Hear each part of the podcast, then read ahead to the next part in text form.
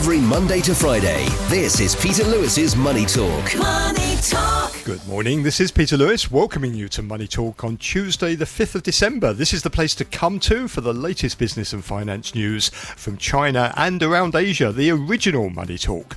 This podcast is sponsored by Surfin Group, which is headquartered in Singapore and offers online financial services to 30 million customers across 10 countries.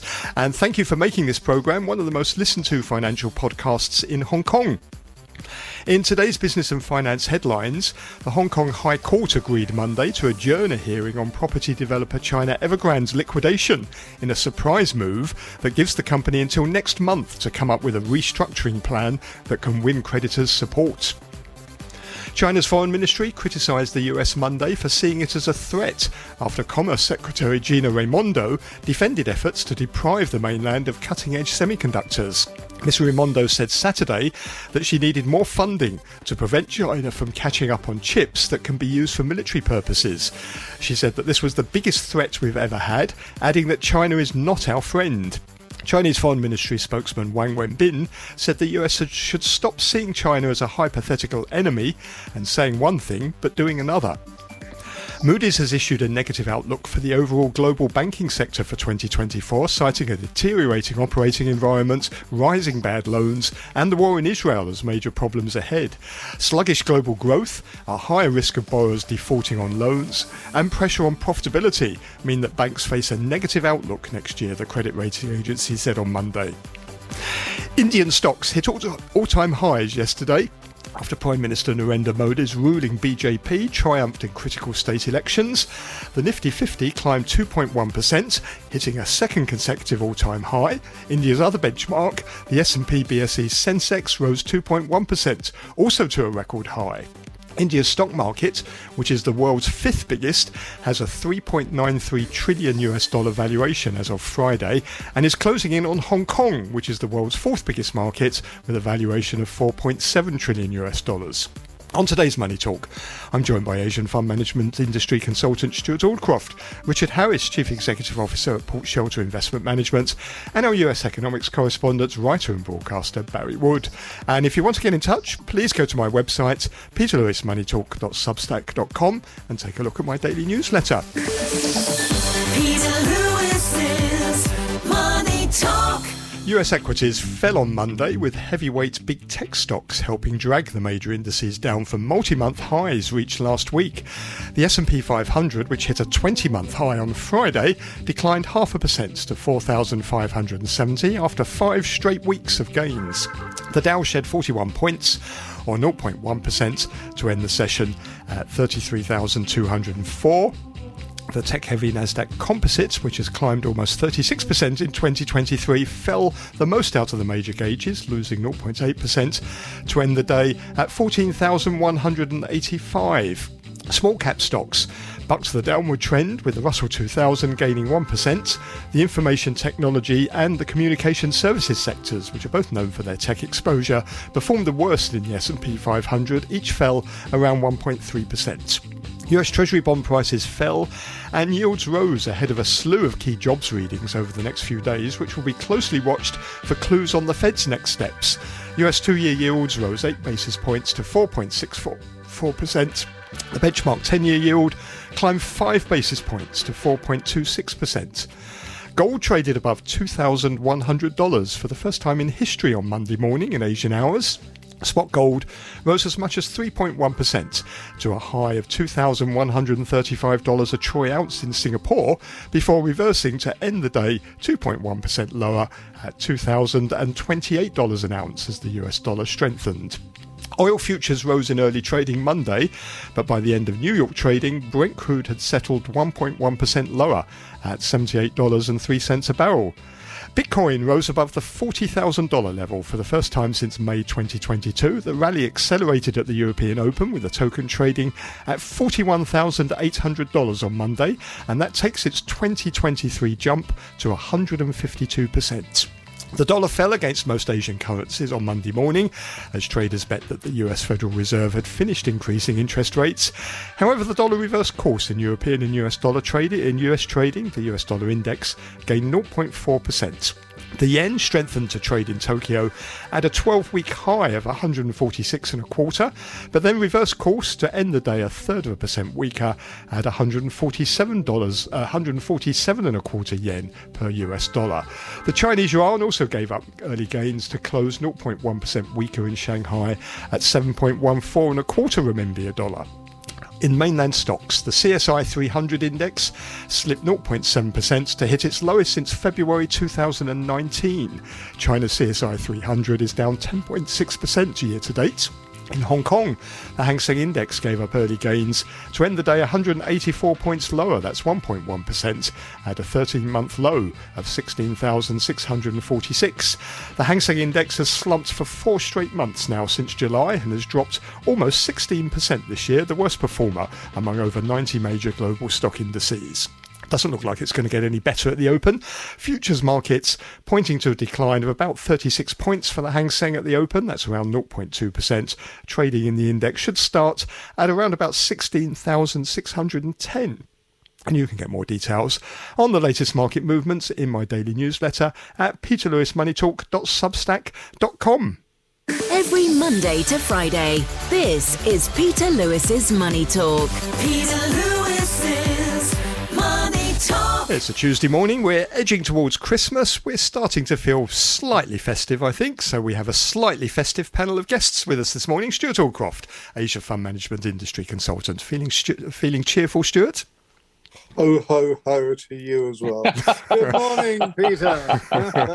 I think that sums the mood up this morning. We also have with us Richard Harris, Chief Executive Officer at Port Shelter Investment Management. Morning, Richard.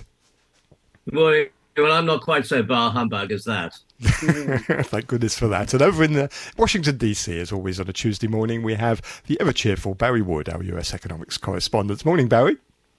Good morning. I can't uh, match either Richard or Stewart, but I can say the obvious, which is three weeks from today is Christmas. It is indeed, yeah. It's creeping up on us very fast, isn't it? It's hard to imagine that 2023 is almost over. Um, let's start in the, in the US. Um, Barry, let me ask you about Jerome Powell's speech on Friday. Uh, the, the intention, I guess, was to try and push push back against speculation that the Fed has sort of won its fight against inflation because futures markets now are pricing in five interest rate cuts for next year, starting um, in March.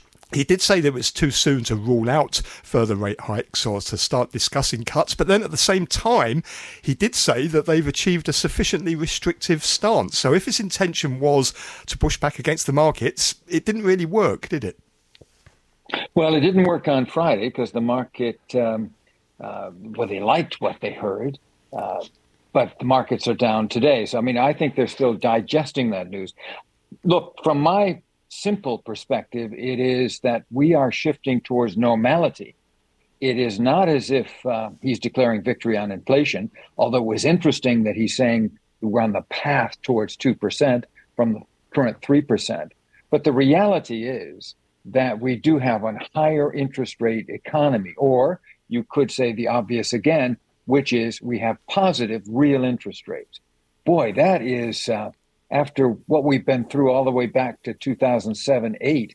I think that's a refreshing development. As to why the markets expect there will be rate cuts in 2024, that must have to do with uh, an expectation that all of the slowing that is going to inevitably result from the upward pressure on interest rates is going to have its effect and the Fed will reserve, reverse course. Again, I say from my simple perspective, I don't see that happening. But there's two other financial experts here who may have different opinions. Mm.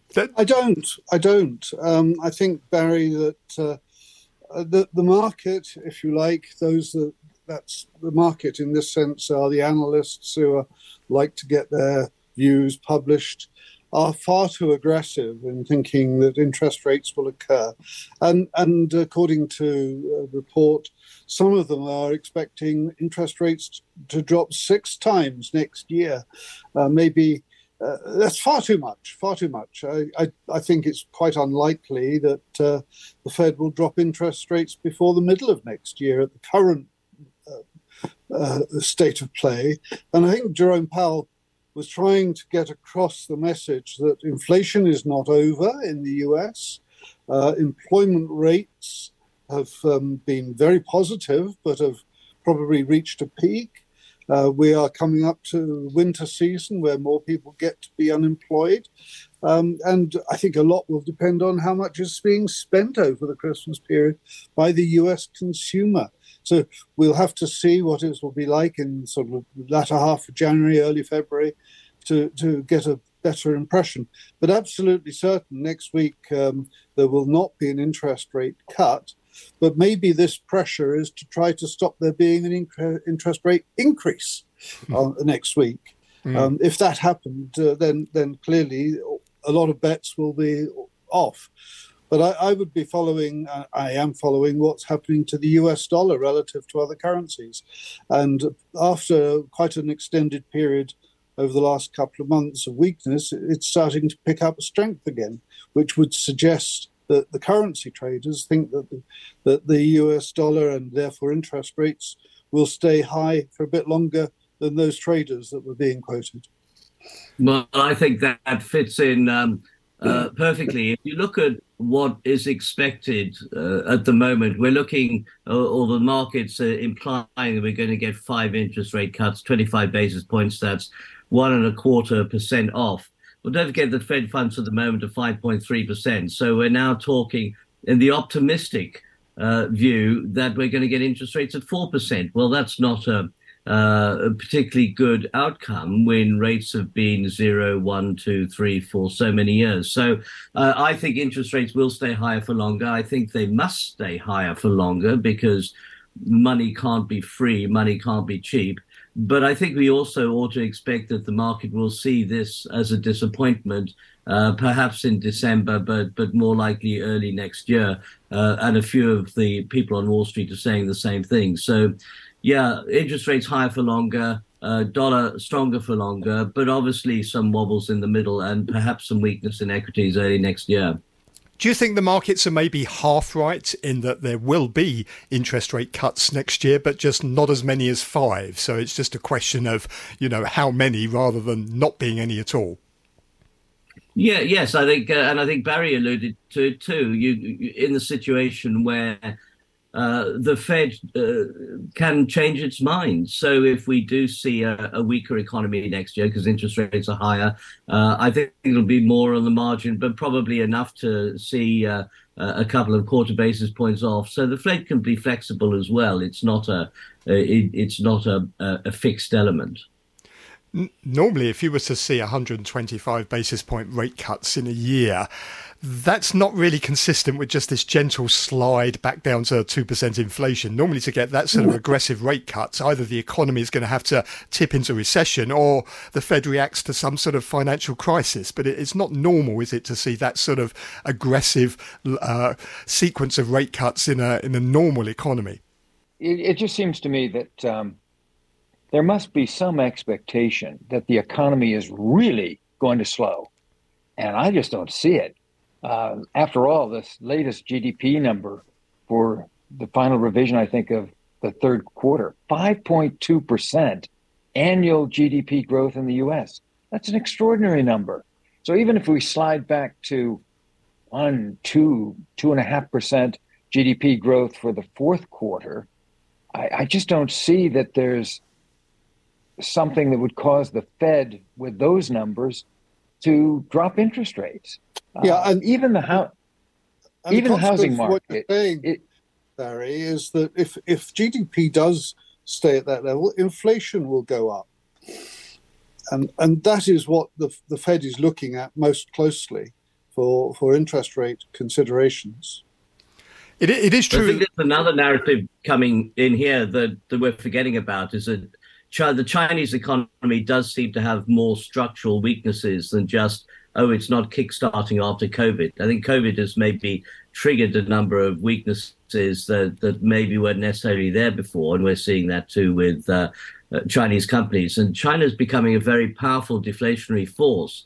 Now, for the US economy, that's wonderful because there's obviously big inflationary pressures within the US. You know, we're seeing uh, wage uh, rises go up. Uh, but we're seeing companies, you you know, still um, investing, still keeping people hired.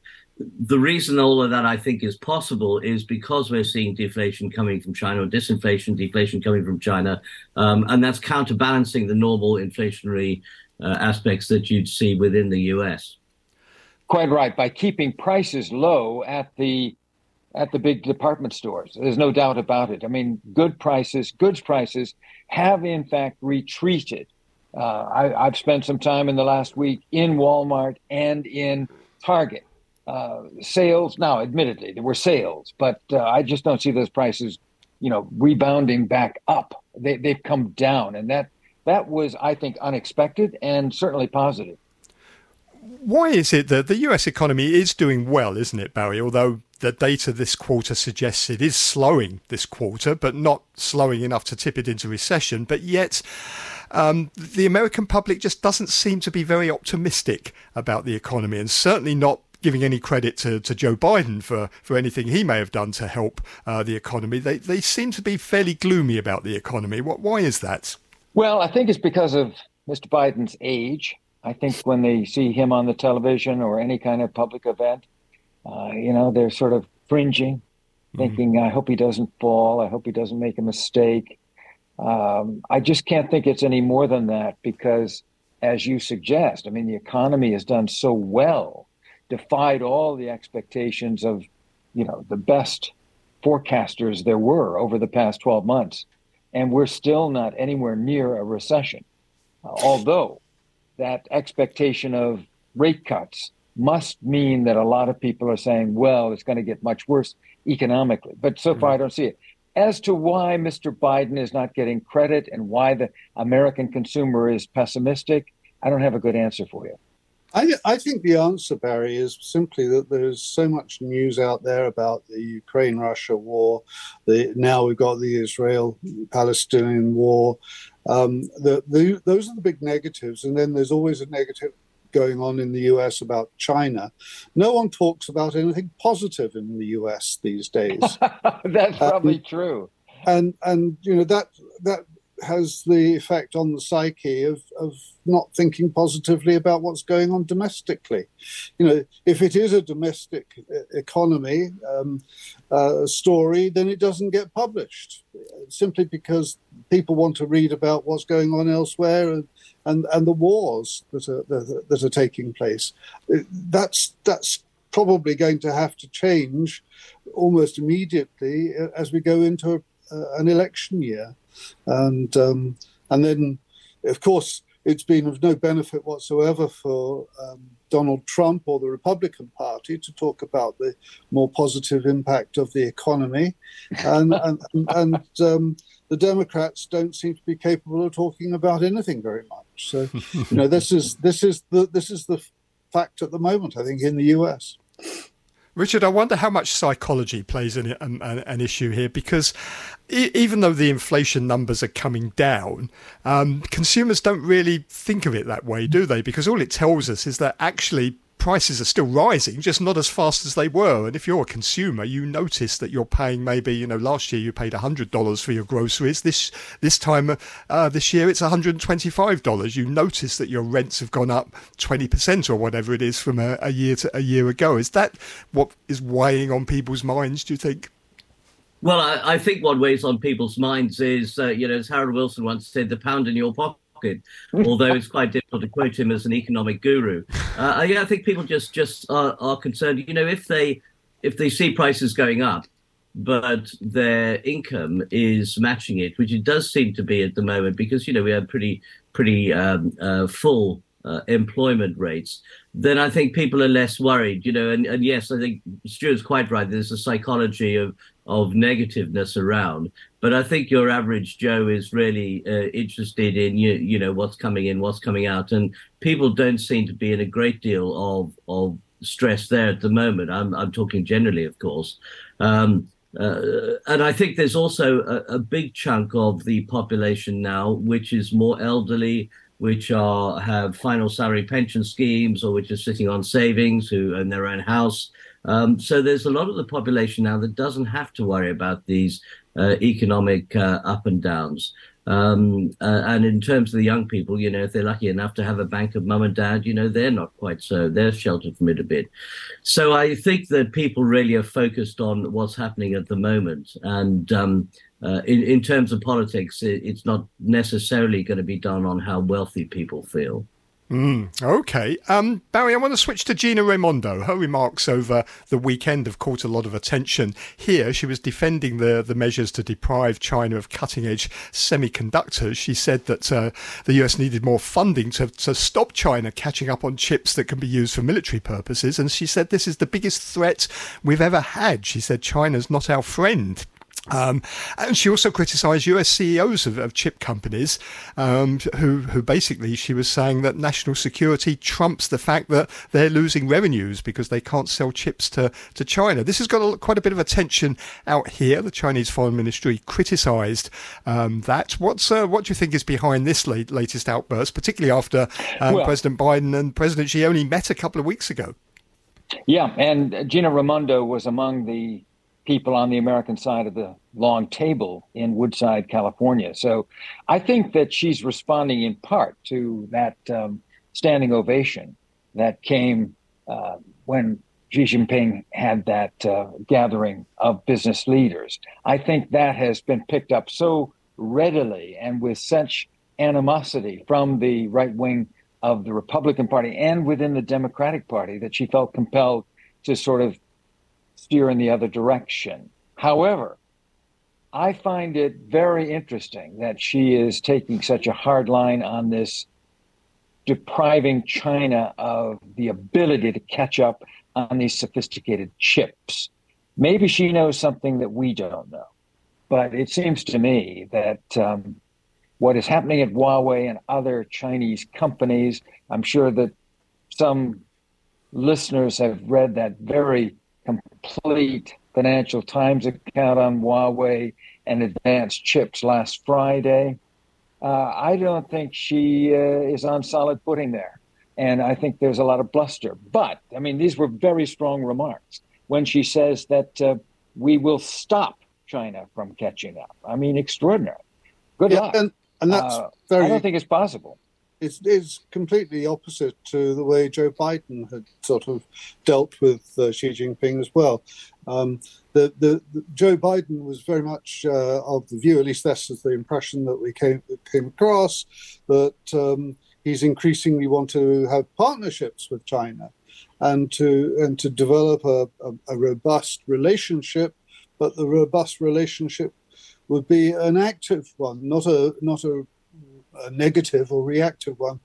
Um, and so I think that um, she might be speaking off piste, as it were, um, as, uh, as I'm not entirely sure that she's talking from the same uh, playbook that uh, Joe Biden would be liking to have out there. I, I, I, look at this uh, almost in corporate terms. You know, do we really think Pepsi and Coke would uh, love each other or Airbus and Boeing? You know, why should it be different between companies and countries? And yeah, China is a competitor. I think the US feel a bit smarted because their feeling is that, okay, a lot of the technology was, well, should, should we say, uh, borrowed from American sources. Um, and there's a bit of pain behind there. Uh, but at the end of the day, you know, all's fair in love, war, and industrial competitiveness. And this has been something that's carried on. So the Chinese are quite right to get very upset and offended by it. But let's face it, this is how the world works. Yeah, and, and bear in mind that it's American companies and others that are selling these chips to China. The mm-hmm. American companies want the revenue that comes from selling it. um, yeah. And every time uh, it seems like uh, Nvidia have got a have got a good way around it. Every time the government, U.S. government uh, says you can't sell this type of chip, they invent another one that they can sell. Yeah. And, and, and, and Gina, another one. Yeah. And Gina Raimondo raised that in her speech. She basically said, if you keep on doing that, the next day I'll find a way to stop you selling those new chips to, mm. to China. I mean, she was yeah. I mean, it's it's it's it's commercial warfare, and it's yeah. been going on, you know, ever since uh, countries traded with each other. And yeah. also, no, that's true. I'm reminded of what uh, Elon Musk has said about uh, Tesla in China. Uh, he has um, been confronted by journalists who say, "Well, hold it, you're you know everything that you're doing in Shanghai with production of these cars, uh, the Chinese are taking everything that you've gotten." She said, "That's all right, because the design of the assembly line, the stuff that we're going to do in terms of the manufacturing process, they haven't got that yet. By the time it's on the factory floor, go ahead, it's yours." I mean, that is probably not a, an opinion that would be widely shared in the business community, but I think he's got a point there because there is, as you say, Richard, this is commercial warfare. Mm. And this is extending to batteries now for electric vehicles, isn't it? We had these new guidelines out uh, from the Treasury Department about companies um, that if they want to get the benefits of things like the the, land, the climate law and the Inflation Reduction Act, limiting how much Chinese components um, are in them, or how, or if they were sourced uh, from companies that are headquartered in China. I mean, it seems like the U.S. government is really going for it. Yeah, I, I, that's correct. And again she's under pressure. Uh, the administration is under pressure because if you've got all these government subsidies, which we do, to promote domestic production, but some of the components are coming from China, which was what it was aimed to avoid in the first place, that's a problem. So, you know, there are interesting things happening in the EV market here in the States. You've had General Motors and Ford really retreating in the last few weeks since that UAW strike on the, the workers' side. They're essentially handing the domestic market more to Tesla, which what has two thirds of the EV market domestically anyway. And we don't have any Chinese cars in EV cars in the in the US market. So yeah, she's on more solid ground there than she is by saying we are going to stop you from getting advanced chips that could have military application. Okay, let's move on. I want to talk about global debt with you. Moody's has issued a negative outlook for the overall global banking sector next year. They're citing a deteriorating operating environment, rising bad loans, and the war in Israel as major problems ahead. Sluggish global growth, a high risk of borrowers defaulting on loans, and pressure on profitability mean that banks face a negative outlook in 2024, Moody's said. They predicted the biggest source of bad loans will be in Africa, followed by the Middle East.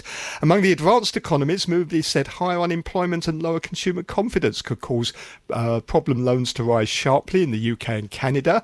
They warned of stress, pockets of stress in property markets in the Asia Pacific region. And for the US, Moody's said loan growth would slow, although it didn't expect their uh, major loan losses. I, am wondering. Um, if this is 2024 is going to be the year when we really start to focus a lot more on debt. So far, um, we've been able to get away with the fact that global debt is what over 10 trillion dollars because interest rates have been so low, but that's not the case anymore now. So, do you think this is going to become more of an issue next year? Well, I think the, the issue with debt is that we've been talking about it for a very long time. You know, for two, three, four years, and it's kept going up. We've managed to um, uh, service it, and I, am speaking generally now. Now, in China, we've seen um, uh, an event, which was the COVID event, which has really knocked the uh, the whole balance between debt and servicing uh, off kilter. Uh, and I think that there is this big specter out there that the whole issue about debt, and by that I also mean leveraged financial instruments like derivatives, um, are likely to come back and, and give us a bite in the backside. Um, but I think we'll need some kind of event for that to be triggered off. And I don't see that event happening in the near future. Well, we've got two events going on at the moment, um, and a third one will arise next year, which will be all that putting more pressure. Obviously, the Russia Ukraine war continues, the Israel Palestinian war continues, and then we'll have the Biden Trump war next year. So, so um, you know, the, the, these are three fairly big events which could have uh, a, a, big problem. But Moody's are not telling us anything new. There's absolutely nothing new in what yes, they're saying. Exactly. We, they've, they've obviously been listening to our our twittering at, uh, or xing, whatever it's called these days, on, on, on, on, Tuesdays, and um, and and quite frankly, um, I'm there's nothing to be surprised about in, in, in what they're saying. I suppose, Barry, in the US, there's the additional problem of how to fund it, given that you've got this gridlock in, Congress that looks like it might get worse uh, over the next few weeks as well. well. Yeah, the the, uh, the body politic the the uh, the ruling party, the administration doesn't care about the African debt. That's always it's a, it's a recurring issue. Uh, but if there's something happening in Europe, I believe there is a, a strong sense that the American banks are okay. But when you get to talking about debt, you know, can you fund more money in a very heavily leveraged and indebted United States budget for Ukraine and for Israel? You know, this this is what we'll focus on here in in Washington, and and I think the answer is, of course we will, because it's the never never plan. You don't get to it, it'll never catch up with us, but of course we know it will. We just don't know when. Mm, and, and US banks are okay, provided not everyone wants their money back at the same time, as we saw back in the back in the summer. yes. Yeah, yes. as with all banks. Mm. I mean, I did wonder why Moody picked on the banks because let's face it, the banks, in a sense, are a resultant. If problems happen with the banks, it's because there are problems happening elsewhere. Um, the only exception to that is if um, the banks get themselves into trouble with financial engineering. And, and I think, as Barry's saying, you know, they do seem to be more secure on that front than they have been. They've just offloaded the risk to everyone else. And could the trouble be the Chinese property sector? We had the Hong Kong High Court on Monday agree to adjourn, adjourn the liquidation hearing of um, of Evergrande. Um, Judge Linda Chan says the case is going to be delayed until January after the creditor that bought the case said it wouldn't object to such a move. It gives basically Evergrande one last opportunity to try and come up with a restructuring proposal that is going to be acceptable to creditors. It's got $300 billion um, of liabilities. Do you think this is just um, delaying the death sentence for, for Evergrande? Well, the dead parrot's a dead parrot. However, whatever way you look at it, it's a dead parrot. Um, and uh, Evergrande has been dead for quite a while now, and it's just having its life um, extended by um, the, these sort of means. Uh, what's the what is the point? I suppose the point is that it, it it's tr- struggling to try to fool someone, but it's got some life left in it, and I'm not sure who that who that will be. Yeah, that's right. They're spending all their money on lawyers, but um, uh, Mrs. Justice Chan is is excellent. She is a, a, financial judge, and there are relatively few specialists around. Um, she is pretty tough with counsel in court. Uh, and, and, she did say this is the very, very last time, last time around. But um, she did want the minority creditors to have a bit of a say, and apparently that didn't happen. So it is being delayed. Um, I think there's a lot of scaremongering going around saying that every, if Evergrande do go bust, then you know we could see a, a, a, an awful crash of everything else. I don't really see that happening. Um, uh, I think somehow Evergrande will be. Uh, uh, will will recover in that sense, and maybe it's not a bad thing for them to to actually go down and for there to be a proper recovery plan put in place because that'll give more strength to what might happen in the other uh, the other property companies that are under trouble and and maybe that will give them some support as well if um, Evergrande is put into liquidation, it doesn't have any assets in Hong Kong. So, and I presume the Chinese government is not going to allow it to use assets on the mainland to pay off overseas bondholders, particularly when there's a lot of people on the mainland that haven't had delivery of their properties yet because they're unfinished, they're paid for, but they haven't got them. So presumably, there's nowhere Evergrande can go to actually find any assets to liquidate. No, that's that's the, that's part of the problem. Uh, part of the problem is also that Evergrande has been trying to sell off properties for highly inflated prices, and no one no one is being fooled by by that that at all. Um, they they've been resistant to trying to allow others to maybe take a majority share stake in their business as well. Um, that's that's held it back. So I mean, there are the whole host of different issues that are involved with the Evergrande uh, story. Um, but uh, I'll come back to it. It's a dead parrot. it's extinct. Mm. Well, yeah. maybe linked to this, um, household debt on the mainland as a percentage of GDP has almost doubled over the past decade to 64% in September. That's according to the National Institute for Finance and Development. And the Financial Times was uh, reporting yesterday that defaults by Chinese borrowers are now at a record high. More than 8 million people officially blacklisted by authorities after missing payments on everything from home mortgages to business loans. That's equivalent to about 1% of uh, working uh, Chinese adults. And under Chinese law, if you're a blacklisted defaulter, you're blocked from a whole range of economic activities. You can't buy aeroplane tickets, you can't use mobile apps mm. such as Alipay um, mm. and WeChat. Um, is this going to become an issue, do you think? Well, uh, you know, isn't it extraordinary that we all go around saying the Chinese are such great savers? They're not actually spending any money. And then here we have some really hard data that, in fact, there's a lot of debt around. Um, uh, we're in a rather difficult position. I mean, maybe it's the, the Chinese are great savers because they're saving because they know they're going to have to pay their debt off uh, one day. But uh, however you look at it, it does look as if it's quite a serious situation if not only corporates, but also households are in trouble. Yeah, but a lot of the households that are in trouble are uh, uh, it's because they they've bought or have paid in advance for property that is now worth a lot less than they were expecting it to be. So so the defaults are heavily on the property side already, and and I think that will continue to rise quite quite sharply, uh, certainly in the, in the first half of next year. Okay. If the if the um, bondholders uh, who are about to be stiffed from the dead parrot Evergrande, who are they? Uh, are they mostly within China? Is it seems unlikely that that would be a global event. It won't be. It'll be mainly China, I think.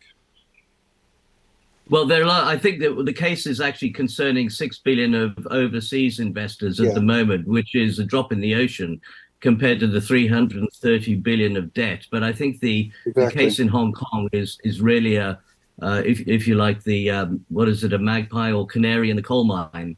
Uh, that would just indicate that you know there's there's more trouble there than than perhaps people can uh, actually cover up.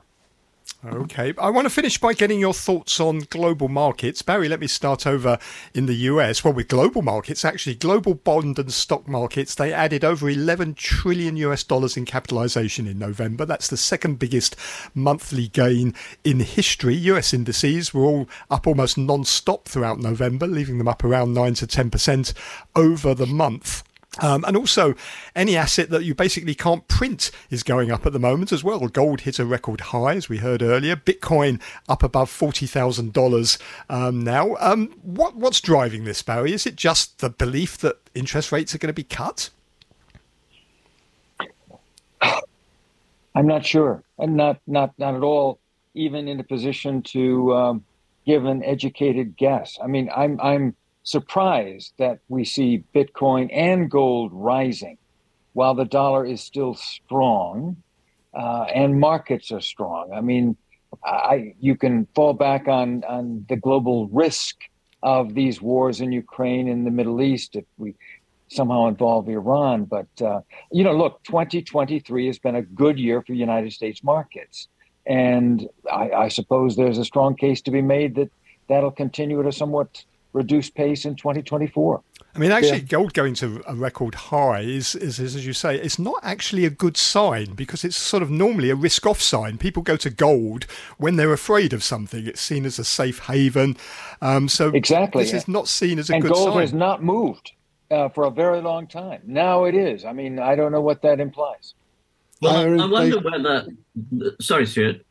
I was just going to say the, the rise in gold price is probably due to higher inflation expectations.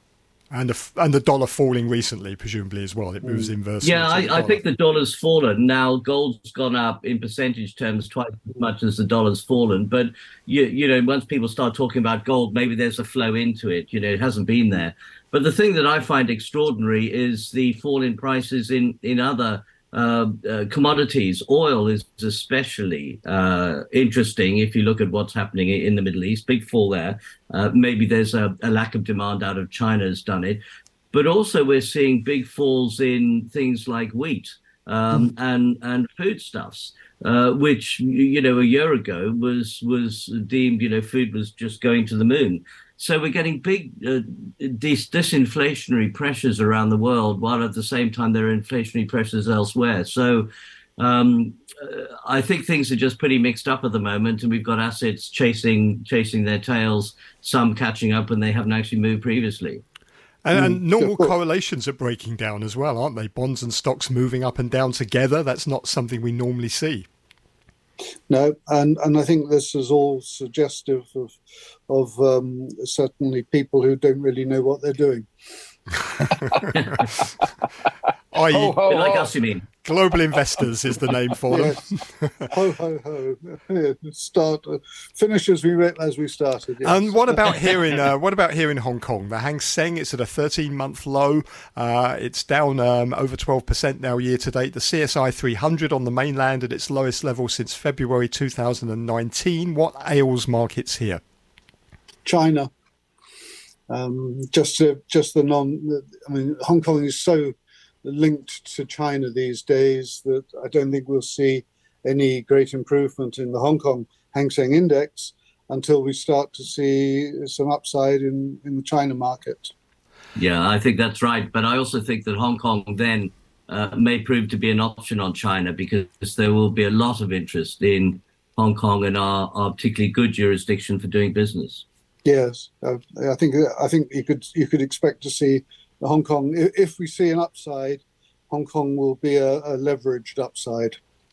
This slide in um, stocks in Hong Kong and also the slide in IPOs as well, which are down sharply, has prompted quite a lot of commentary on Chinese social media. People saying that basically Hong Kong is now just a relic of an international financial centre and its days as one of the world's leading financial centres are, uh, are, over. Now, obviously, there's been a lot of pushback on that from the, the Hong Kong government, which has just focused people even more now on what, uh, what some of these social media posts are saying. But um, John Lee says, remember, the city's still still um, a financial powerhouse. What do you make of this? Clearly, they've seen the video of our programs to work out that it's a relic. um, no, I mean Hong Kong. You see, I mean this is the thing that most people around the world really underestimate about Hong Kong. Hong Kong has this remarkable ability of bouncing back when it has to.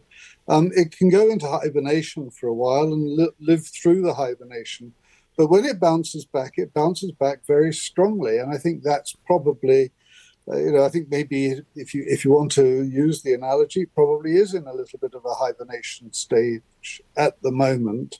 Yes, of course, John. Chan, um, uh, uh, sorry, not John Chan. Uh, Paul Chan, John. the financial secretary, has to talk positive stuff. That's his job. That's what he's paid for. Um, and and you wouldn't expect him to talk negative. But it is the case that at the moment, of course, we aren't seeing the IPOs, we aren't seeing this or that, but we are seeing other things, and, and tourism has returned. Um, and, and, and by the current forecasts, we could see tourism next year higher than in 2019. So you know this this will benefit our domestic economy, and and will benefit a lot of the domestic companies which are, are underrepresented in the Hang Seng Index. Yes, I think that you know we're in a situation that it's always tricky when you're uh, in a market. You know, Stewart and I are, are uh, not to be positive. You're always positive about your own market, but I think there's a major difference here: is that Hong Kong is uh, easily the worst performing major market. I mean, it's still the fourth largest stock market in in the world. Um, and it is rank rock bottom of all the major markets in terms of performance. And what goes down eventually comes up, uh, as as happens in the other way around. So I think that yes, Hong Kong's in the doldrums at the moment, uh, but it has huge advantages in terms of its different jurisdiction. Uh, whether or not you call it international or global, um, it's still different from China, and I think it's still the Monaco of China.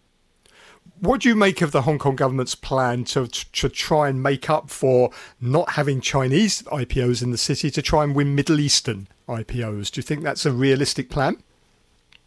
Um, I, I, think so. I think the, the problem with that, though, is that I, I mean, I've actually done Middle East funds, and they're very illiquid. They're quite, you know, they're very small. Okay, we've had a few IPOs there, like uh, Saudi Aramco, that's massively increased the market cap of the market. But you know, ma- ma- man cannot live by Saudi Aramco alone if you're running a fund there.